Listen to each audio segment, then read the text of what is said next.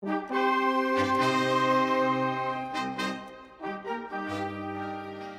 荒野大镖客二》，这当然是一款伟大的游戏。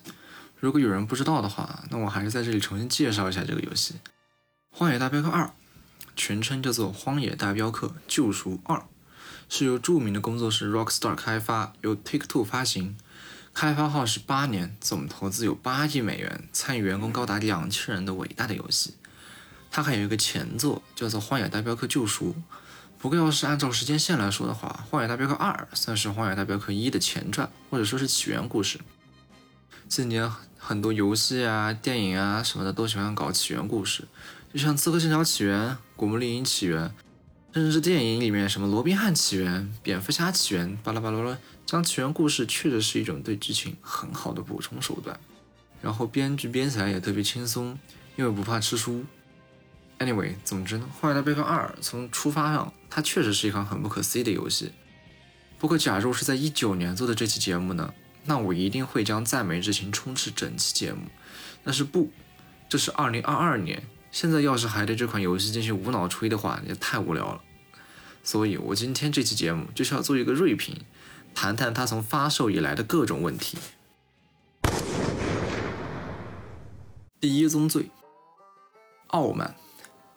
可以说啊，R 星一直以来都对 PC 玩家保持着一种极致的傲慢态度。无论是《给他爱五》PC 几乎是延迟一年才上线的经典操作，还是《荒野大镖客一》现在仍然没有移植 PC，还是在 Xbox 和 PS 上，R 星对玩家的傲慢态度一直都很奇怪，在《荒野大镖客二》上显得尤其明显。首先说说在开放世界的设计上，虽然 R 星创造了一个极其丰富的西部生态，但是 R 星在剧情一周目的时候，并没有把整个地图给完全开放，而是只开放了大约百分之七十的地图内容。那剩下的百分之三十呢？你只有在二周目的时候才能进入。究其原因啊，其实玩家一开始都以为是剧情杀，无论如何都不可能让主角过去。但其实呢，就是后来有人通过解包发现，在一周目的时候，主角在未开放的区域也是有其专门的互动的，而且非常丰富。这就说明啊，主角呢在一周目其实是可以轻松过去的。但是呢，为什么不让过去？实际上是由于原定于此的剧情没有开发完全，所以 R 星就直接把这个地方给办了。就在二周目的时候，我们换了主角，我们才能过去触发其他的任务。而最知名的傲慢在于哪里呢？在于 PC 首发上线的是 EPIC Epic 平台，而不是 Steam。虽然啊，我承认 Epic 平台确实是非常有钱，但是你《荒野大镖客》一不是虚幻引擎做的，二你和 Epic 也没有任何的股权关系。说实话，首发上 Epic 是纯纯的恶心用户。要知道。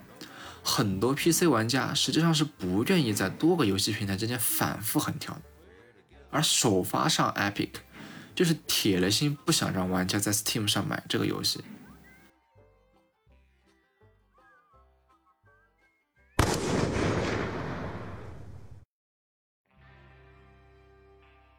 第二宗罪，懒惰。是的，懒惰。R 星虽然众所周知，它是一个还算勤奋的公司，但是它对于《荒野大镖客二》的懒惰，简直是人神共愤的程度。首先就是游戏开发的完整度上，虽然与《二零七七》之类的半成品游戏来说，《荒野大镖客二》的完成度可以说是十分的高了，但是这并不意味着这个游戏它是一个完成品，相反。这个游戏它还是有着相当多的未完成之处。首先是序章的建构，这里先小小剧透一下，就是本作的序章呢，讲的是主角团们在黑水镇抢劫了一辆游轮，然后被平克顿侦探埋伏而被迫逃往雪山的故事。然后序章就是在雪山上展开的呀。但是哎，有趣的地方就在这里了。根据游戏的文件显示。原来的序章本来讲的是抢劫游轮的故事，而不是逃亡的故事。逃亡的故事理应在第二章才对。为什么会这样呢？有人推测啊，是由于工期的关系，这个序章被迫删除了。这个解释实际上还是挺有道理的，而且有人也确实通过游戏文件发现了序章的一些触发的逻辑。而熟悉《荒野大镖客二》的人应该知道，《荒野大镖客》它曾经是打算在一七年就发售的，但是呢，它在一七年年末跳票了一次，把发售日期改成了一八年，足足跳票了一年。这足以说明啊，他们工期有多么紧张。游戏里面有几个任务，实际上根本就没做完，但是你可以触发它啊，这个什么意思呢？就是说，在游戏里面，开发人员开发了很多很多任务的触发，但是啊，你触发之后，你什么都不会发生，但是内容是存在的，只是没有做完。所以二星把它隐藏了，但没有藏完，因为很多东西是地图的关键构成部分，你把它删了，这个地图就没有那么多内容了。但是啊，但是，就是假如游戏刚发售的时候是这个样子，我还能理解。但是问题就出在现在是二零二二年，距离发售的二零一八年已经过去了整整四年。二星有为这些疑案做过哪怕一丁点的改进吗？没有，没有为其中这任何一个任务添加后续，也没有把这些任务删除，只是让他们烂在那里，就只是烂在那里，让你去触发，但是什么都没有。而游戏里面还好多好多的随机任务，原本就是开发者用来充斥玩家骑马跑路那种无聊的时间的解决方案，但是令人哭笑不得的地方就在于。他就做了这么几个破任务，要么是路人被蛇咬了，要么是路人从马上摔下来，要么是路人被捕兽夹夹了，要么是被绑架了，要么是在越狱。听起来很多吧？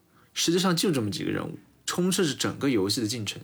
假如你要是比较干的话，打了一天的大镖客，上市这些任务你几乎全部都能遇到一遍，一次还好，两次还好，三次还好。遇到的次数多了，你难免就会感觉这是在糊弄玩家，因为啊，你看见从马上摔下来的永远就是一个人，啊，被蛇咬的啊永永远就是那个人，被捕兽夹夹到的还永远就是那个人，还有越狱的那还是永远就是那个人。你你越狱那么多次，你还没跑出去吗？啊，就很傻，你知道吧？就算这个游戏它发售了四年，这些任务它也没有什么更新，还有二星对于外挂的治理。那简直就是噩梦，好吧？PS 端和 Xbox 端还好，它没有外挂，但是 PC 端反外挂系统简直就是形同虚设，不仅连那种满天飞、见到玩家就一顿炸的外挂都没有封，甚至外挂还能把玩家给封了。啊，不过对对比起隔壁的给他爱五呢，啊，荒野大镖客二的情况还是好多了。究其原因呢，还是它架构的问题，就荒野大镖客二它的外挂，它做不到给他爱五那么猖狂。啊，那说到在线模式，那就必须得提到第三宗罪。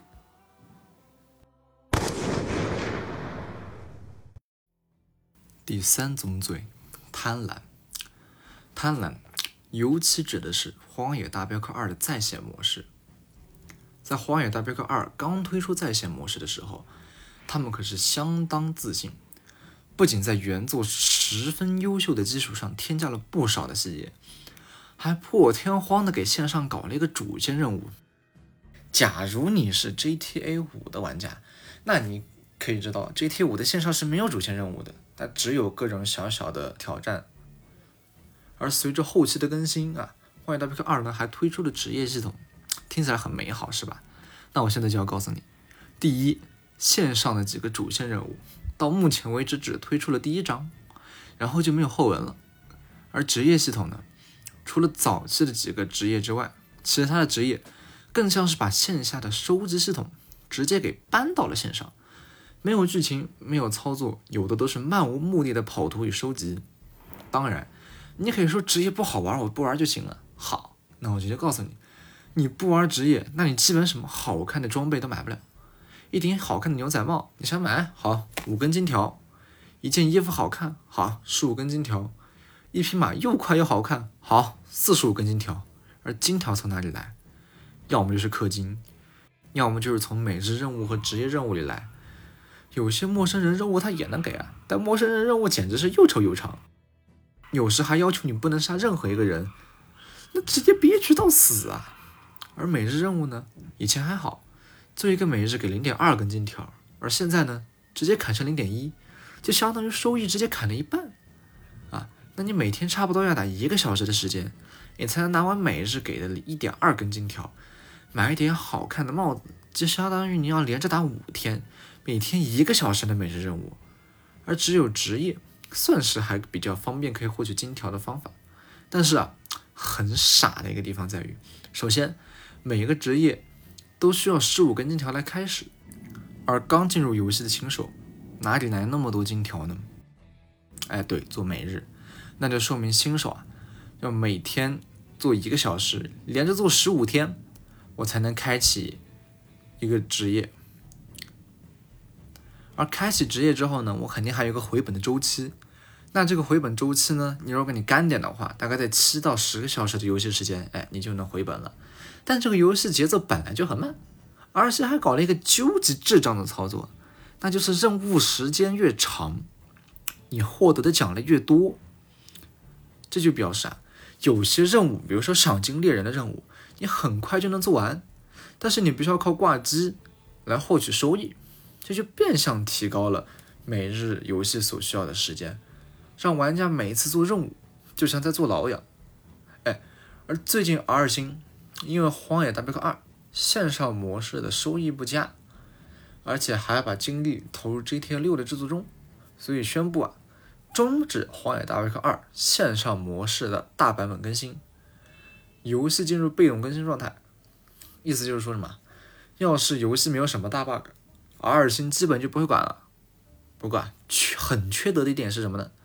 《荒野大镖客二》线上模式，哎，它是可以单卖的，那就意味着有的人。他就只买了线上模式，那大部分人他可以打，他可以打线下，哎，消磨一下时间。但是只买了线上的人呢，哎，我就什么都玩不了了，而且现在线线上基本没有什么人在玩那我现在买到的就是一个半成品啊，就是一个买到的垃圾啊。那可以说这个游戏虽然它本来有一个很强大的基础，但是因为 R 星运营方面许许多多智障的操作，基本已经宣告了这个游戏在线模式的死刑。而你现在在 B 站上搜一下，玩家也几乎都只沉迷于线下模式，线上模式的视频就没有几条，多的都是在二零二零年左右。虽然也不算是坏事，但是也可以看出二星在制作游戏之外的方面，几乎是充满了颓势。不论是之前重置 GTA 三部曲所找的那家外包公司，还是各种的宣发丑闻啊，我只希望二星能好好做游戏，要做氪金多的，多和他妈 EA 和二游日常学学。别能他妈惦记你的独创系统了。好的，这就是新一期的自说自话，我们下期再见。and unshaken amidst, amidst the crash of.